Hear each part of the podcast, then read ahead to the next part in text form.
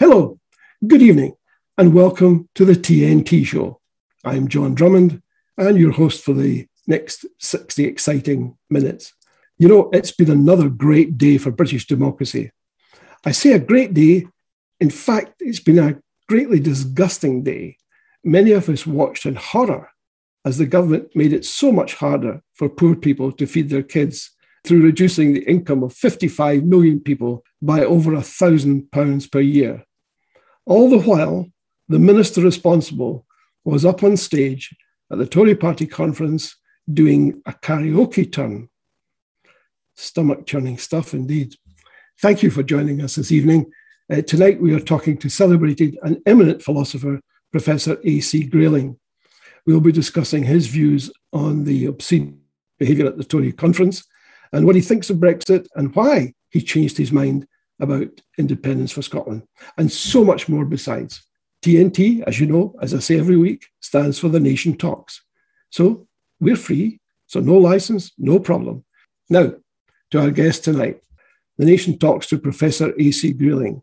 How are you, Anthony? Well, I, I, must say, I do grieve tremendously for the tens of thousands of families who have uh, prematurely lost people they, they care about, loved ones, and so on. It is absolutely awful. And in, in a way, it's surprising that um, somehow it's become normalized as though so many new infections every day and so many deaths every day don't matter. Uh, other countries have managed it much, much better uh, than we have, I, I have to say. So it's been very, very sad from that point of view. Personally, however, and I mean, this is an illustration of the fact that it really is an ill wind that blows nobody any good. Uh, I, I have rather troglodytic tendencies. I, I quite like sort of coop, being cooped up so I can get on with my work. Um, so I, I, kind of benefited from lockdown. I went into personal lockdown very early and stayed in it for a very long time.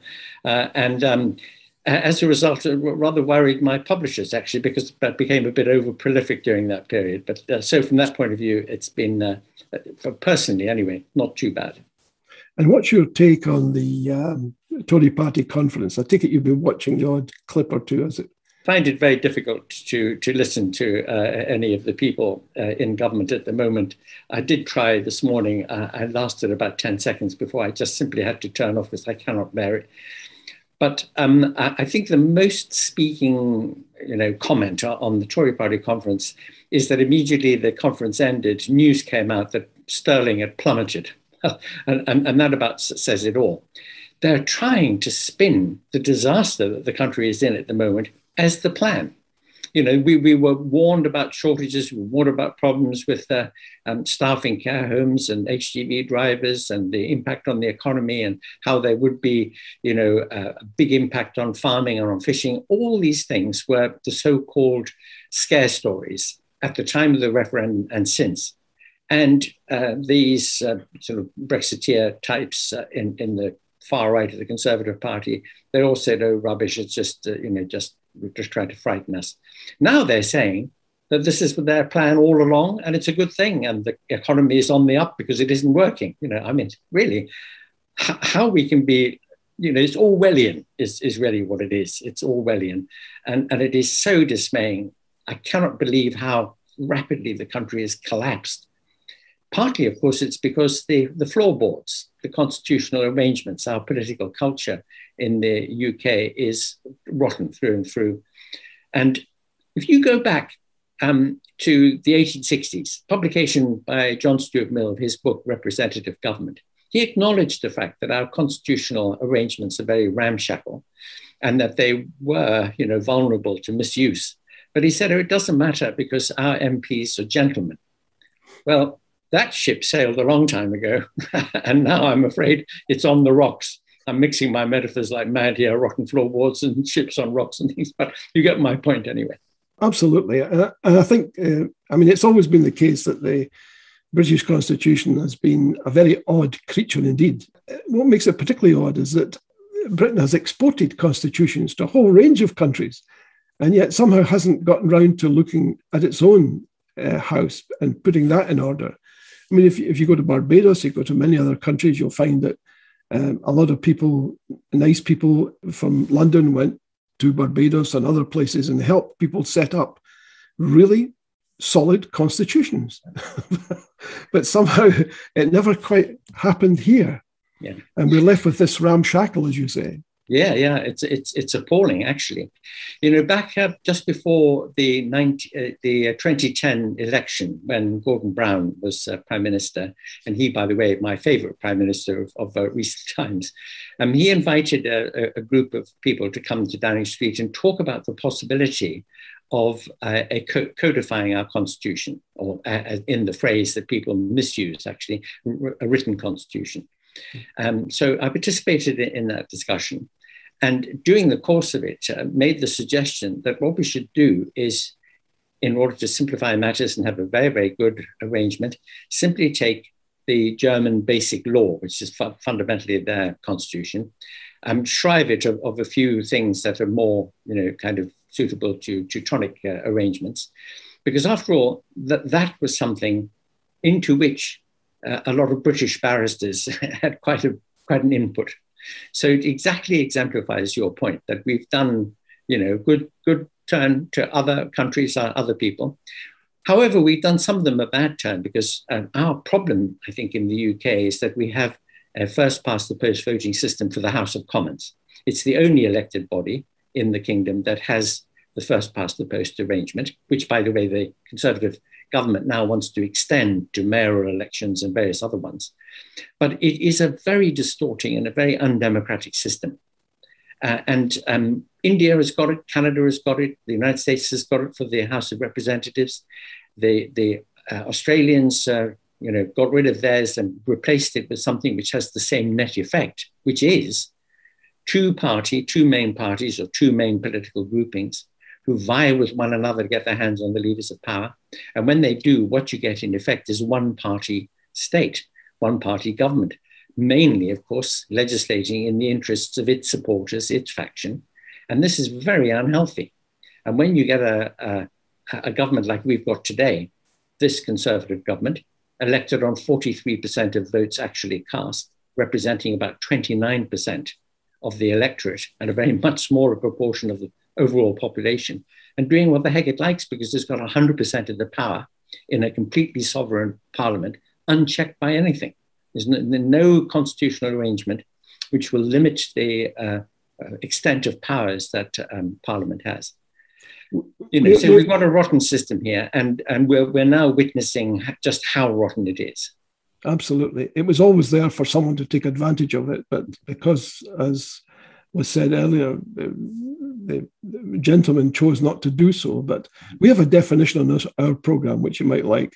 We define the British Constitution as whatever the government of the day with a working majority says it is. Exactly. That's because exactly it can right. be changed. Yeah. We've had an example here today in Scotland where the Supreme Court has overturned uh, the uh, decision by the Scottish Parliament to incorporate the Human Rights Act into Scots law so the children in Scotland will not be afforded that protection because the Supreme Court says uh, you overstepped uh, your remit, your bailiwick, you straight into areas which are the uh, province only of the UK government, and therefore you can't have that. Now, 129 MSPs voted for it. It was approved by the entire parliament. And here we are. the children do not get the protection every way you look at it, it looks like a laudable thing to do to protect children. But because it intruded into some rather arcane part of the UK constitution as presently defined, it was unacceptable. Mm-hmm. So they've gone off to think about it again. Quite how they'll do that, I'm not sure. Well, I mean, this is a, um, a very good example of why it is that uh, Scotland should become independent. Um, I, I, mean, I, I, used to be very pro uh, the union and and there were two reasons for that. One, one was an emotional reason. My mother's uh, family, I'm you know have, I'm half English, quarter Scot, quarter Welsh, which I think I once explained to you makes it rather difficult when the rugby Six Nations is on. but but I, I managed somehow. My mother's maiden name is Burns. Her birthday is the 25th of January. So it was always in our family, we had to be sure to have recovered enough from Hogmanay by the 25th of January so that we could uh, celebrate it properly. But anyway, so it was in a kind of an emotional thing. I thought, you know, we're all in together. I'm, I'm from all parts of the, you know, the British Isles, and uh, what, what, why split up? And while we were in the EU, it made no difference because the, the, the borders don't count for anything. Although I think I wasn't really thinking clearly enough about the impact uh, on Scotland of decisions being made in Whitehall that really regarded Scotland as a kind of side issue, marginal. And that I think, now that that is so clear, and you've just given an example of something where, where that matters, but especially because uh, Scotland voted to stay in the EU and it is being dragged hither and thither by uh, an English party mainly, which uh, doesn't really care about Scotland. It only cares about you know keeping the union for cosmetic reasons. I, I think uh, I, I, now changed my mind, and, and I think really uh, you know Scotland should bring on its its referendum soon, get out and, and get into the EU. I mean, after all, half of the EU uh, member states have populations which are, are similar or smaller than Scotland's population. Half of the member states of the EU have GDPs smaller than Scotland.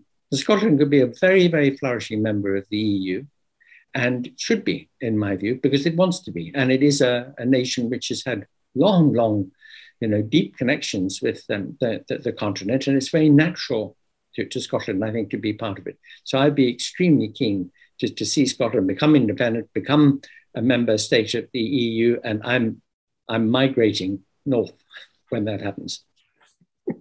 Well, you'd be very, very welcome, I can tell you. And I'm, I'm, sure I'm speaking for everyone watching and listening to. One of the difficulties is that the Scottish government, in particular, feels that it ought to wait until Boris Johnson gives it permission to have a referendum, not something that has, has been a discernible um, appetite uh, amongst the, uh, the cabinet ministers, particularly recently. What, what's your view on that? Should, should, should is it preferable to wait until somebody gives you permission, or should you say, look, uh, we've made up our minds, we really want to uh, do this now? Well, for one thing, of course, the, the, there is a um, debate about the constitutional propriety of uh, um, the Scots Parliament deciding unilaterally to hold a referendum. You know, it, it's it's not impossible that it's constitutionally in order for it to do it. But my view is that quite independently of whether that is so, it, it, it cannot surely, in all moral conscience, be uh, something that the Scots are not entitled to do. I mean, this really is a, a matter for Scotland and, and the Scottish people. And they've shown an appetite, a consistent appetite over the last half century or more, right from the 1979 devolution referendum, you may remember, which for which there was a majority, but the threshold wasn't met, and so on. So you know, there's been a long-standing uh, appetite for independence uh, uh, in a large section of the Scottish population, and it has been pragmatic considerations, I think, which have tipped the balance uh, pro-union. Now that picture surely must be changing.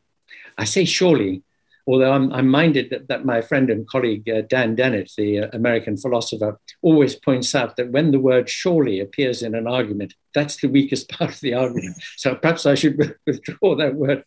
But, but you know, I, I do feel um, I, I, do feel that it, it, by now, at any rate, it must be the case that uh, people would like to comment on the situation and to uh, say again, think again, perhaps change their decision from 2014. So let me put you on the spot then. If there was a referendum coming up sometime soon, next year or the year after, would you join in the, the support for independence? Yes, yes, I would absolutely. Um, um much as I did back in 2014, and I was still in my sort of unionist uh, um, mood, not conservative and unionist, I might point out. But uh, and so I joined in a, a, little bit with the campaign then to try and keep the union. And in fact, we had this symbolic thing of building a cairn of stones on the border, which was going to be a sort of buckle on the belt to, to keep us all together. And as I say, I mean, my main reason was an emotional one, really. And also the thought that uh, because we were in the EU, it really made no difference. And that ultimately, as the EU itself progresses and it will mature and develop, you know, I'm very, very, very strongly in favor of the EU. I think it's a tremendous imaginative project for peace, for unity, for cooperation, development. It's very flawed. It's got a lot of problems. It needs uh, reform in, in a number of different respects, um, but it's a work in progress. You know, you can't expect a five-star hotel when you've only got three stories built and the mm. scaffolding is still on. So, uh, but we should be part of that story and, and contributing to it. Uh, and, and, you know, I think that the UK in, has been, despite all the rhetoric and, and the politicking and the whining and moaning from the UKIP people and the Brexiters and so on, has actually been quite a good member of the EU in a number of respects. So quietly, uh, the diplomatic and civil service aspect of things, you know, I, th- I, think we made good contributions. And many of the smaller countries in the EU quite appreciated the UK's presence as one of the big uh, economies in the EU because we were pragmatic and, and, and moderate about a number of things. Um, and, and, that, and that's a good thing. Quite a lot of that good sense could be um, brought to bear by uh, an independent Scotland as a member of the EU. So I think that would be a very good thing. But you know, you look at the situation in Northern Ireland and Ireland, both both being part of the EU meant there was no problem. There was no problem about a border. There was peace. There was the, the possibility of the Good Friday Agreement really turned on the fact that we were all part of the EU. Now that that uh, um, this ridiculous Brexit thing has happened, it's thrown up all the all the difficulties, all the tensions again familiarly there, and it has made it a a, a, real problem, a real stone in the shoe um, for, for Scotland. Dragged out of the EU, wanting to be in it, wanting to make a contribution to it. Uh, and and they, they should be there. That's my. Um, so, yes, my answer to your question is yes, absolutely. I would campaign like mad in support of it. I know you'd be very welcome uh, as a member of, if there is a team that, that is put together to do that, I'm sure you'd be very welcome how did we get to this position? How, how did we end up with Brexit? Because anyone, frankly, listening to you tonight, it seems to me, couldn't help but think, what madness brought us to this point? Because your points in support of the EU are, are so straightforward, they're so clear, and yet, what, form of collective madness brought us to this sorry state that we're in now? Well, of course, uh, uh, as you know, everything is multi-causal. And we have had a, uh, a, a massive conspiracy by the right wing and especially tabloid press uh, anti EU. So, you know, a, a, worse than a drip feed, it's been a kind of, I don't know, tsunami of, of toxic uh, anti EU rhetoric for decades. Um, and it's been quite deliberate. Uh, you know, it's out there in the public domain that Rupert Murdoch, for example, when asked why he was against the EU, said, if I go into Downing Street, I'm listened to. If I go into Brussels, they don't bother taking any notice of me quite properly. so, uh, you know, there, there, it's, it's, out in the public domain. Also, I, I think, um, in addition to that, the people who were always against the um, EEC and the EU, so on both left and right, you have to remember that there was a, a bunch of people like Tony Benn and uh, uh, Short and uh, uh, Shore, Peter Shore, and others on the left of politics back in the 70s who were against um, uh, being any part of the EEC. So there, there has been a left wing uh, anti EU thing because they regard it as a great big capitalist conspiracy. And there's been a right wing thing because they regard it as a great big socialist conspiracy. And of course, they in particular want to protect their uh, money in tax havens and things. And I think one of the triggers for really pulling the stops out and, and forcing Cameron to hold a referendum was the imminence of the um, new EU regulations about tax havens. That, that, that was uh, you know, one of the sort of triggering factors. But they saw an opportunity. They saw an opportunity in a number of ways, which is that with this, this uh, um, the complacency that had been generated in the country, with the fact that the far right of the Conservative Party had a hold over Cameron because he had a small majority, and they said to him, "Unless you promise us a referendum, we're not going to, you know, we're going to be awkward." The awkward squad. You remember what John Major said about mm-hmm. them back in the nineties, and so they had him over a barrel on that, and they saw an opportunity, and the opportunity was to uh, capitalize on this long-standing anti-EU rhetoric, which had never been countered by any of the major political voices in the UK. You go to any European country, you see the EU flag flying alongside the national flag. In London, I remember once looking around and, and trying to find an EU flag, and I found two. I found one outside one of the big five star hotels, and I found the EU flag outside the EU offices in Smith Square. But otherwise, you just you, you hardly see it, and, and and therefore there was always this kind of sense that we weren't you know only had one foot in it, and politicians didn't want to talk about it because they didn't want to you know wake the dogs uh, on it, because if they did, of course, they would get the tabloid press absolutely dumping on them if they ever said anything which was tr- tremendously pro EU. So I think the, the atmosphere had built to that kind of storm point where the Brexiters thought they had an opportunity. And I point out to people that uh, in the referendum in 2016, given that, that many people didn't even bother to, to vote because they didn't think that we would be so stupid as to leave the EU, so they didn't even bother to vote.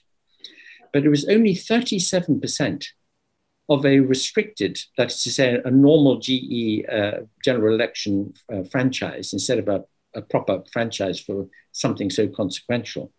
The kind of franchise you had in Scotland in 2014 would have been more appropriate.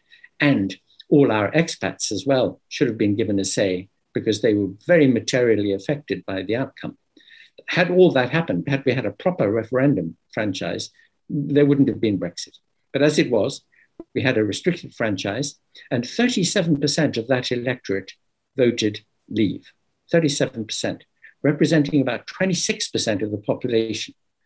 Now, because we have this uncodified constitution, even though the referendum was only advisory, Cameron, trying to up the stakes, had said after the referendum bill was uh, passed into uh, law in 2015, made a political commitment to abide by the outcome.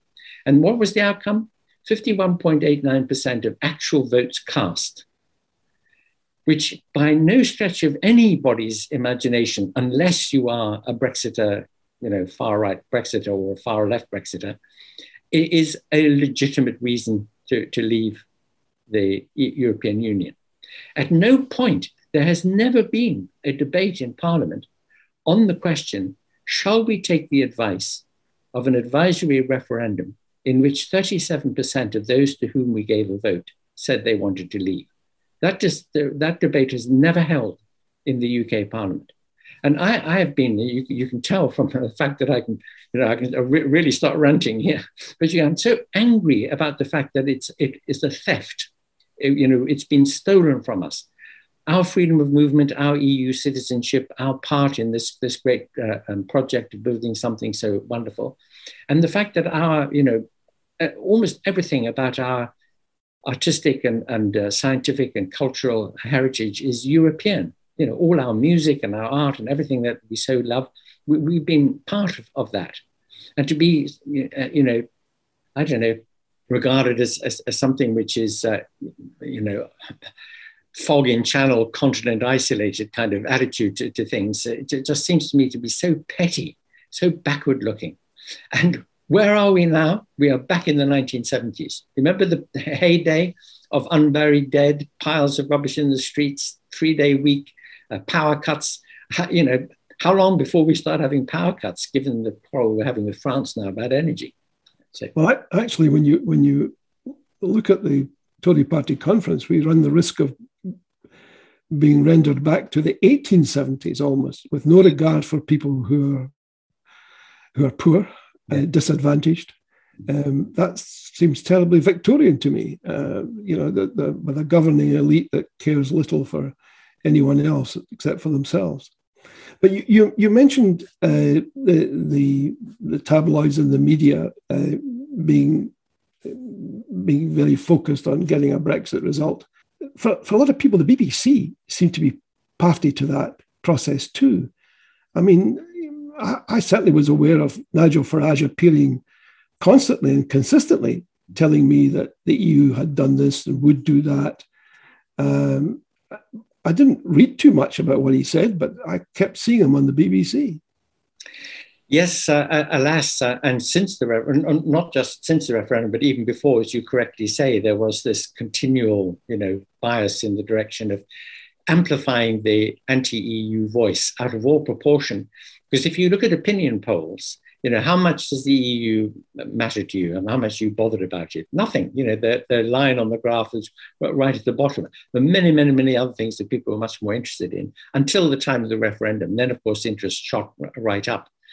So, uh, in the period up to the referendum, in the years before the referendum, that voice, the UKIP voice, was amplified by the way the BBC does things. You know, there's 99.9% of doctors say vaccination is good for you, and then there's a couple mad, you know, 0.1%. And you that had them both on the BBC as giving the opposite points of view. And this distorts things a, a little bit. I think there should be much more, I don't know, reflection of, of um, preponderance in, in views. Obviously, we should hear the alternative view always. There's a great principle in law, isn't there? Audi alteram partem, always hear the other side of the story, but not as if everything is 50 50. And if you present the uh, point of being in the EU as a 50 50 point, you really are going to distort matters. And you're dead right, that happened. But since the referendum, the BBC you know, I'm a great, great admirer of it. I, th- I think the quality uh, of um, production in documentaries and drama and uh, comedy and so on is, is extraordinary. And when you think of some of the comedy on the BBC, you know, they, it can be pretty far out and, and quite challenging. And that's great. That's as it should be, you know. But BBC News, that has been a deep disappointment. I mean, I'm filled with dismay at the way that they have become party to a kind of bread and circuses uh, agenda. You know, they're distracting the population, not examining and challenging what's really happening uh, in our country. And they have been so on side with Brexit.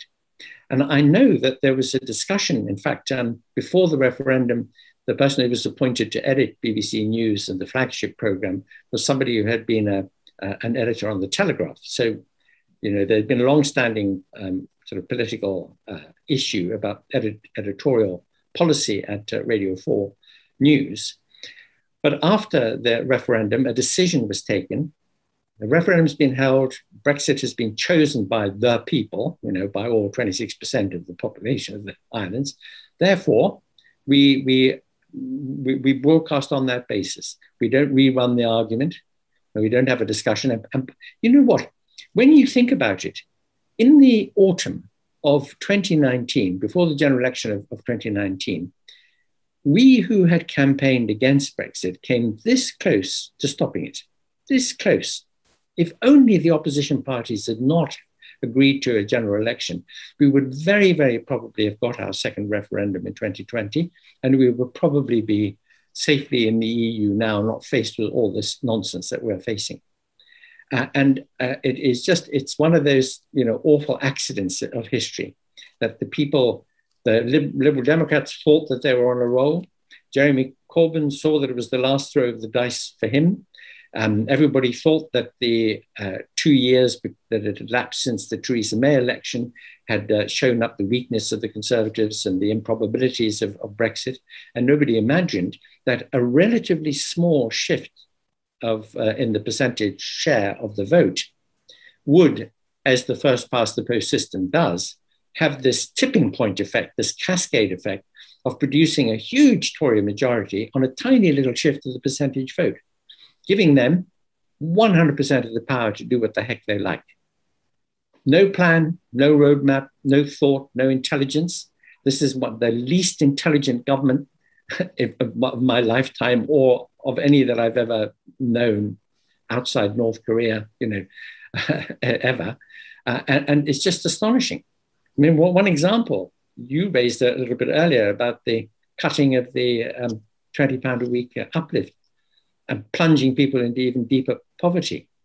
I mean, how unintelligent is that? Even if you were just self interested, you would not want to increase the rich poor gap because perceived injustice in society is dangerous. That's when revolutions happen. That's when people get very, very angry, when they start to suffer and they can't feed their kids. So to be doing this is, you know, poking the tiger. I mean, it, re- it really is a, a, an unintelligent thing to do. But so much of what's happening at the moment just exemplifies complete lack of, of uh, uh, intelligence. Do you think we're heading towards some sort of civil disobedience? Do you think that's a possibility? Oh, I, I definitely do think that it's a possibility. Uh, and I, I, in one way, I would be very sorry to see it because I should much prefer, of course, you know, everything to be done in a in a sensible, calm, mature-minded kind of way. But uh, alas, you know what Mark Twain said about arguing with a fool. You know, if you argue with a fool, it ma- makes you look like one. or um, get into a fight with somebody, you end up, you know, wrestling with him on the ground as well. And, and when you've got a government like this, in, and the situation is as it is at the moment, the, the, the prospects for uh, you know, rationality breaking out and, and real hope dawning seem so limited. For example, if, if the Labour Party, the Labour Party has no hope of winning an overall majority in the House of Commons. You know, in order to do that, they would have to be winning big in Scotland, and they're not going to. So they have no hope of it. If they were sensible and rational, they would team up with the uh, Lib Dems and the Greens and Plaid and SNP, and they would say, We've got to get rid of this Johnson outfit. And we've got to think again about how we organize ourselves here. We've got to think about some key constitutional matters. The key constitutional matter, by the way, is electoral reform. Because if we had a proportional representation system for the House of Commons, we would get a, a much more reflective, much more representative spread of opinion, preferences, interests in the country, very likely coalition government. In that coalition government, there would be Lib Dems, uh, Greens, perhaps SNP, and they would say, we need to be adjusting our relationship with Europe. And if we're going to rejoin the EU uh, single market and customs union, why not just be part of the EU so we're not just rule takers, but rule makers as well? That, that kind of trope. So, you know, that, that, that would be the sensible thing. And it could happen in a sentence. And the sentence is we, the Labour Party, are going to team up with our fellow in parties in opposition and we're going to change the game here. But somehow or other, this um, deficit of, of uh, IQ that we're talking about in government seems to have somehow got into the water supply of, in Whitehall, anyway, or in politics somehow. Uh, not, not in Scotland, I have to say, but down, down here in the south it has. Uh, and and so, so there doesn't seem to be any hope. And when there's no hope, when there are greater divisions, when there's more perceived injustice, when things are going wrong, then the risk of civil disobedience, of, of real you know, uh, problems breaking out, uh, become much heightened. Now, I remember some years ago, in fact, I think I wrote a piece about a tanker strike that happened, well, when was it, about 10 years ago, 11, 12 years ago? And petrol supplies dried up in the petrol stations. There were no deliveries to supermarkets. And I remember uh, writing, how long would it take if the supermarket shelves were bare before gangs of people started to roam the streets, breaking into people's houses, looking for tins of baked beans because they're really hungry. The veneer of civilization is paper thin, and you press it, press matters too far, uh, it, you know, anything could happen. It, it, yes, it does seem really alarming when you look at what's happening and, and the way it appears to be intensifying. It's not as if, you know, the government is saying, look, we've probably made a mistake here. Each day brings a new I, was going to say obscenity or outrage, but it, it sometimes feels a bit like, like, that. But it is very perplexing why Labour haven't jumped on this. And I mean, I can't believe when I look at the opinion polls, Anthony, that the Tory party is still running ahead of, of Labour. Because you would think, under any set of normal circumstances, the Labour Party would be at least 10 points ahead right now without doing very much, just because people would be so outraged. Um, why do you think that is? Why, why is the Labour having no traction to speak of? Well, he, here's the problem uh, that, that the centre left of politics in, in the UK is very divided. And the Labour Party is itself internally very, very divided. The Conservative Party is, like all political parties, itself a federation, but it does one thing well, and that is that it stays cohesive uh, publicly and at election time. And, and that is why, on a minority of, of vote, it can get a majority of seats in the House of Commons because all the rest of, of the political spectrum is broken up and fragmented. You look at the polls at the moment, they're running about 40%, 42% conservatives, uh, and, and that means 60%, um, 58%, all the other parties. Now, if all the other parties were one party, then there would be a huge, uh, you know, uh, overwhelming majority against the Conservatives. But this, these divisions, these splits, this fragmentation is part of the problem. But the problem for the Labour Party itself, I think, is this. in, in my view, uh, Keir Starmer is a decent person uh, and uh, a very well intentioned person. There will be those who say that he lacks charisma, he doesn't have those great leadership qualities that are needed to, to inspire people and so on. And there may be a measure of truth in that. He decided when he became leader of the Labour Party to try to present as a, a very sensible, very you know, sort of mature uh, political leader by not attacking the government just because it was the government and because it was a different party, but agreeing with whatever was right and criticizing whatever was wrong and to do it in a kind of responsible way. Unfortunately, in our first past the post by you know bipolar um, political situation, that just simply doesn't doesn't percolate out to the general public. It doesn't wash with the general public. Uh, you know, to have something much much more robust, to have a clear, simple, strong, hope-giving message, which Labour simply doesn't have. I mean, if you were to ask me what Labour Party policies are, I'm afraid I couldn't tell you, even though you know, I've been in and out of the Labour Party more times than you know you've been in and out of your of your uh, loo So you know, but I, I couldn't tell you now what, what what that is, and and and that's completely wrong. And also, you know, forty eight percent of the actual votes cast in the referendum were by Remainers. Okay, thirty seven percent of the total electorate voted Leave, and you have to ask yourself, those people who didn't go out to vote isn't it a pretty reasonable assumption that at least most of them were either indifferent or happy with the status quo? And that if we had stayed in the EU, it wouldn't have bothered them. Now, out there, therefore, is a natural majority for some leader to stoke up, to persuade, to speak to, to, to, to bring into the camp.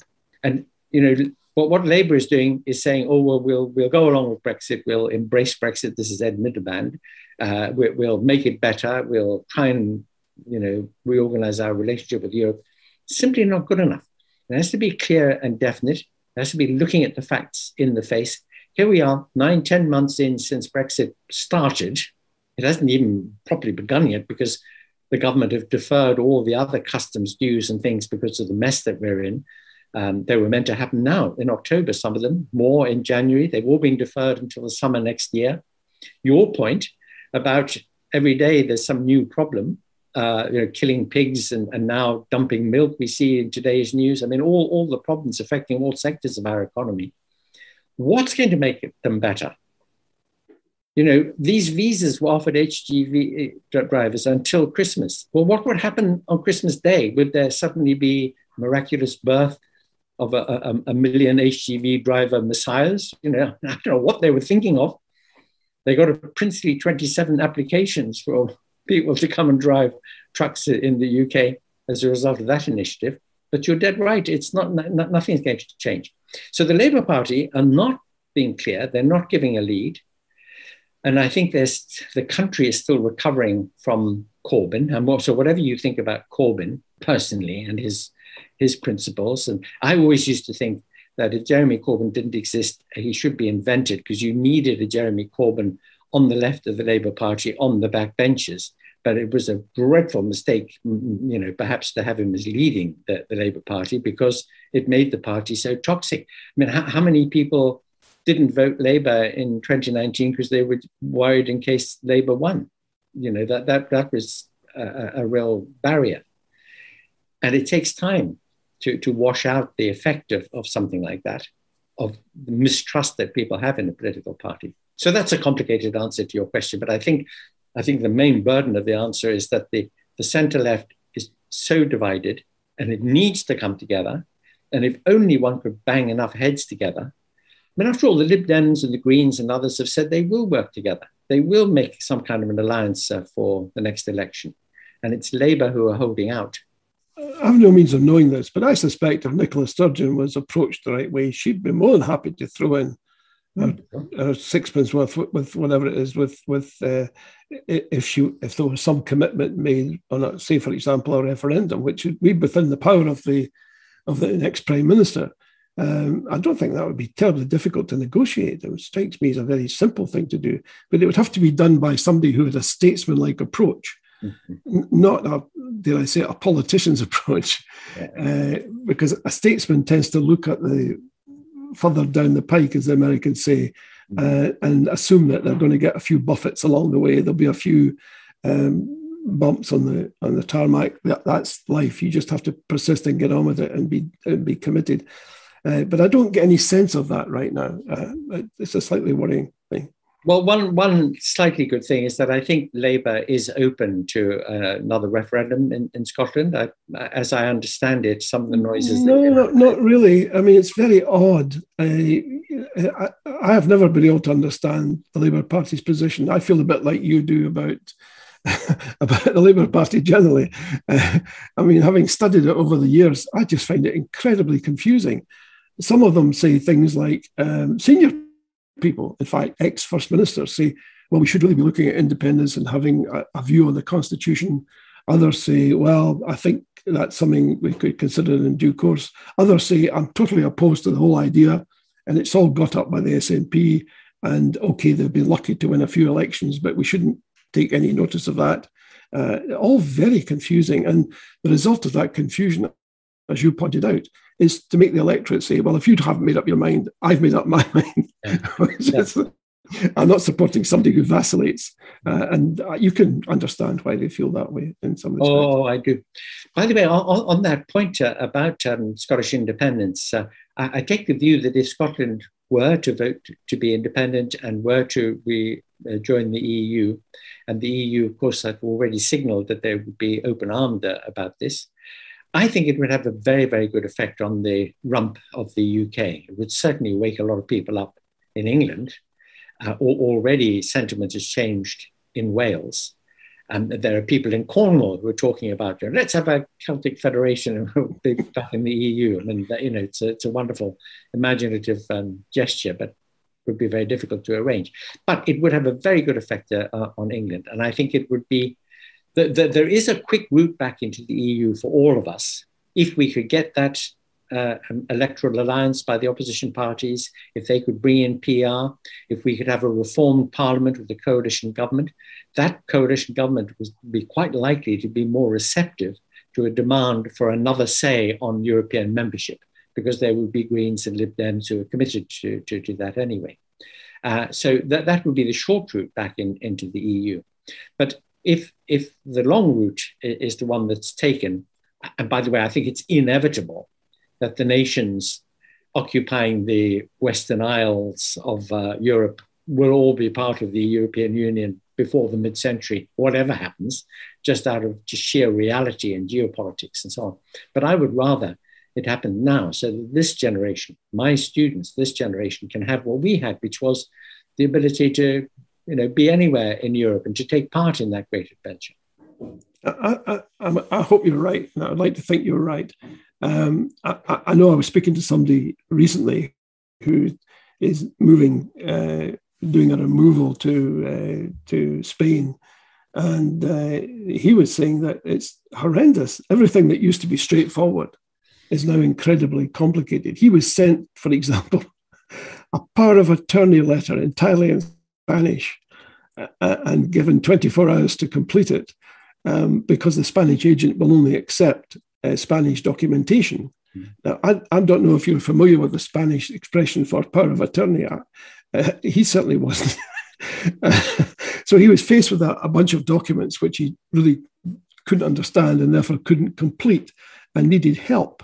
Um, luckily, there's a facility on the, on the Word, um, Microsoft Word, that allows you to translate completely from one to the other.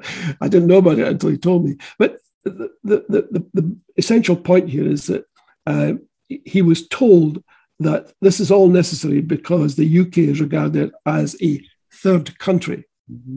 If you're a third country, you're treated a bit like, I guess, Indonesia or Uruguay or likewise. You know, you, you, you're not part of the team. Therefore, by necessity, you need to jump several hurdles. But as he said, it's, it's, it's a chastening experience to learn that this only became necessary on the 31st of December last year. Prior to that time, he, he could have done what he wanted to do effortlessly. Yeah. There would be no no troubles. And then, and then to cap it all off, he was told me the Spanish authorities said, "Well, you realise that um, your material is, is, subject to VAT." he said, "It's a couch. nonetheless, it's vatable in our opinion, and you you owe us thirty percent on it." So, how conventional exporters cope with this is mind-boggling. I don't know. You know what? What I, I think as all this accumulates, uh, eventually we get to the tipping point where people say, "This is just stupid. This is ridiculous." You know, we're really, you know, we've got to think again. Got to think again. We've only got 15 minutes left, Anthony. Can you tell us a little bit about yourself? Uh, what what drew, drew you to the, the, the groves of academe? What was it that motivated you?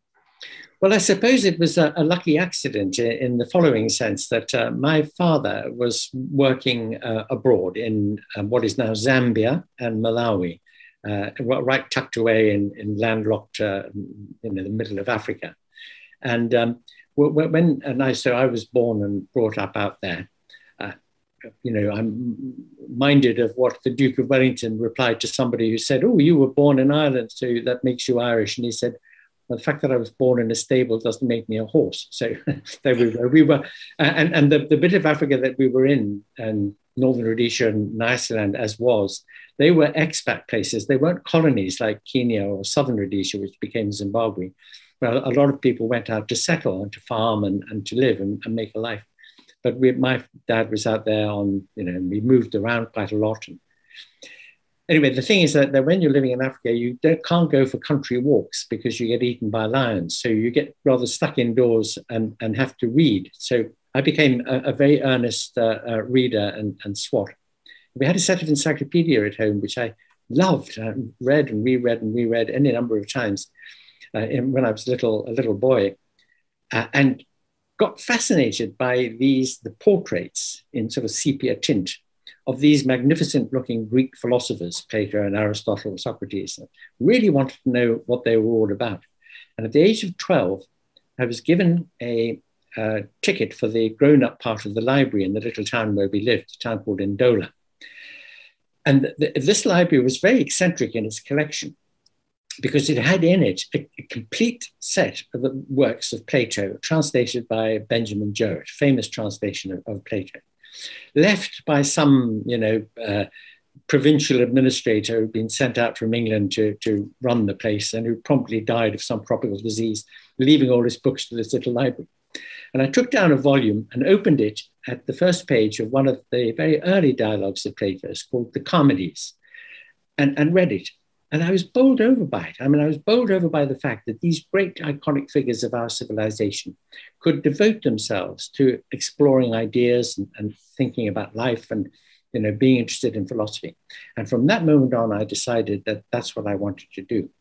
And to my very great delight, uh, I discovered almost uh, at the same time, but again very early, because I remember I bought at a village fete for sixpence a copy of G.H. Lewes's biographical history of philosophy, which I, I devoured so many times that eventually it fell apart. I've still got it, but it's all glued together with sellotape.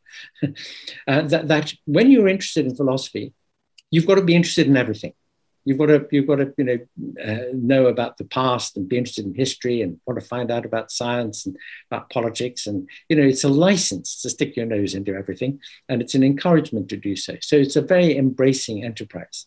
And somehow or other, I had this, this you know, great desire to try to make sense of things and understand and find out what people thought and said. So I got stuck into that and have uh, devoted my, my life, therefore, to something which I find exhilarating. And it's equally um, exhilarating to try to communicate some of this, you know, to put some of this into the public conversation because there are so many good ideas that, you know, people would be interested to know about. But, but also uh, in, in the hope that one would um, uh, slightly counter that that thing. You know, Bertrand Russell's remark that most people would rather die than think, and most people do. You know, to try to try to limit the number of people who who die thinking, at least. Well, that's a very laudable aim. Uh, now, you have another book coming out soon, is that right? Yes, I do. Yes, I, have got a book uh, coming out. It's, it's going to be published um, officially in February. But uh, proof copies of it are being sent to journalists and, uh, and politicians and so on in advance of the climate change conference in Glasgow in November. This is because part of the book addresses the question of uh, the climate emergency that we're in. The book is actually about the question whether it's going to be possible to get the, the world community to work together to deal with three really important challenges that the world is facing. One being climate, the other being the fact that the incredibly rapid development of, of various technologies, AI, for example, of uh, uh, completely autonomous weapon systems is another. Brain chip interfaces to, uh, in the first instance, of course, to help with things like epilepsy and Parkinson's disease and, uh, and depression. But you can see how brain chip uh, technologies could do more. They could be mood regulating or change memories. And, you know, we need to think a bit about whether how far we want to go with that and how we manage it when we do. So, technological change and gene editing, for example, already both the uh, United States of America and China have publicly stated that they want to try to edit uh, genes in breeding up soldiers who need very little sleep and who are super intelligent and super fit and etc. Well, I mean, you know, this is Aldous Huxley's Brave New mm. World coming into reality already. We need to think about these things, really. So, and then the third thing, of course, is the deficit of, of justice and of human rights in so many parts of the world. Uh, the, the, tremendous gap between rich and poor, the fact that, that uh, human rights violations are so commonplace uh, in our world. And it's that third difficulty which makes it very hard for the other two problems, the climate problem, the technology problem, to be managed because all those stresses and strains politically, internal to nation states and between uh, states, results in competition. And um, the, the, the, fact that uh, no one country wants to fall behind economically by doing more on emissions of, of uh, CO2 if other countries are not doing it and therefore getting an advantage industrially and ec- economically. You know, so all, all, these things are a problem. So the book addresses that. Is there a way of trying to get worldwide agreement on dealing with our problems? And uh, I come up with a, a, a, suggested solution, which I acknowledge in the book is a, a little bit idealistic, but at least it is one and I'm going to have to leave it up to uh, listeners to find out what it is for themselves. A nice cliffhanger there. What's the book called? It's called For the Good of the World. For the Good of the World. Yeah. Uh, and the publishers? Uh, the publishers are Oneworld. One World. Very, very appositely. in fact, I've done with them. It's it's not it's not a, a you know series or sequel, but I've been uh, writing with them um, a series of books which address questions about democracy and constitutionality. So I did a book called Democracy and Its Crisis a couple of years ago, which discusses the 2016 referendum and the Trump election, both of which I think we really need to think about how um, social media was used and, and, how lying has become, you know, the new truth, and you know how uh, political processes have been distorted and mismanaged, and how democracies need to think more clearly about it. So I did a follow up book to it called The Good State, in which I talked a bit about what, what, what a, a, a constitutionally mature state should be from the point of view of really making it uh, true that government is for all the people, that government transcends politics to enough of a degree to be inclusive and really in the interests not of a political faction, not of your voters, but of everybody in the country. You know, when when um, um, Abraham Lincoln famously in November of 1863 gave his wonderful speech, very short, wonderful speech at Gettysburg Cemetery, and he defined democracy as government of the people, by the people, for the people. Now, if you analyze that, the first uh, occurrence of people, the word people, and the third occurrence of the word people mean the, the whole population.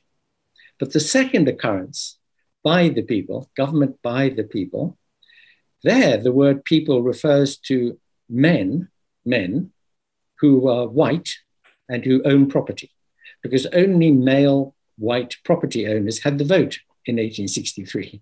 So you can be kind of fooled into thinking that uh, you know you're vaunting democracy. We think we've got a democracy in the UK. Well, we don't. In fact, we've got this dreadful electoral system for one thing, no codification of our constitutional limits to powers for another thing, and it's these things that have to be remedied. And that book is a, an attempt to do that. And this, uh, um, the solution to these problems that the world faces now are very intimately connected with having real democratic representation so that the interests of the people can properly be addressed. How would you describe the UK right now? Obviously, it's not a democracy, as you say, in the, in the accepted sense. What is it? It's an oligarchy, really. It's, or even you might even use uh, Lord Hailsham's description, which he gave back in a in a, a lecture, BBC lecture back in the 1970s, of an elective dictatorship. Because once you've got a majority in the House of Commons, you have total power. You can do what you like. There are no constraints. There's no there are no limits. The only limits have been moral ones. I mean, if you think back to the days of Macmillan and uh, Wilson and um, Roy Jenkins, our great admirer of Roy Jenkins as the Home Secretary, uh, the, the, these were people with some principle. These were people who wanted to take the, e, uh, the UK into the EEC, as it then was, because they had witnessed Europe in the war. I often say to people, go on YouTube and look at two minutes footage of Europe in 1945 and ask yourself, is an internally divided, internally competitive, conflictual Europe as it has been for hundreds of years. Is that what you want? Or do you want all the nations of Europe come together, work together, cooperate, try and build something? Following up on a very, very astute um, insight from Cobden and Bright back in the 19th century, the great free traders. Tom Paine, back in the 18th century, said the same thing that if you make countries so intimately connected with one another through trade, they will never go to war with one another. And a very, very astute remark. And the founders of the steel and coal community, EEC, and ultimately the EU were wonderfully imaginative in, in that way. Uh, so we're back to the Brexit thing. But I do think we should be part of that. Well, I think most people would agree with that, and they'll probably agree with your description of the UK as well. Uh, we're almost out of time. Is are there any uh, final messages you would like to give to the audience tonight? Well, uh, to, to the audience in Scotland, I would say um, uh, vote, get out, get into the EU. That's what I would say. Uh, and to everybody else, I would say, uh, you know, we're, we're living through um, rocky times. It's not just the UK is a particular basket case at the moment. You know, it really is collapsing around its own ears, and and it's it's very very sad that that, that is so because, you know, there are good things uh, um, about uh, about us uh, that, that, we you know might be able to offer if we had an opportunity to do so.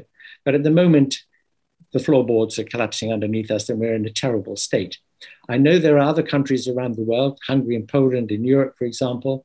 Uh, I don't know what they are. Um, you know, my brother lives in, in Australia uh, and I love Australia. I love, I love going there and, and visiting there.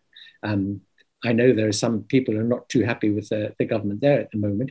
Um, being unhappy with the government is, is probably, you know, a good thing uh, wherever you, you are. But the world in general is in a, in a difficult kind of state. And when you look at, at international relations, when you look at the saber rattling, China sending its fighter aircraft into Taiwan airspace, and you know a lot of the tensions around the world, this is an unhappy time, and it's it's it's tragic that it is because it's a time when really concerted action is is needed because we are at very serious tipping points with the climate, with technology, uh, and, and, we shouldn't be arguing with one another and, and uh, competing. We should be working together. Well, these are wise words. Thank you very much, Anthony. Thank you very much indeed.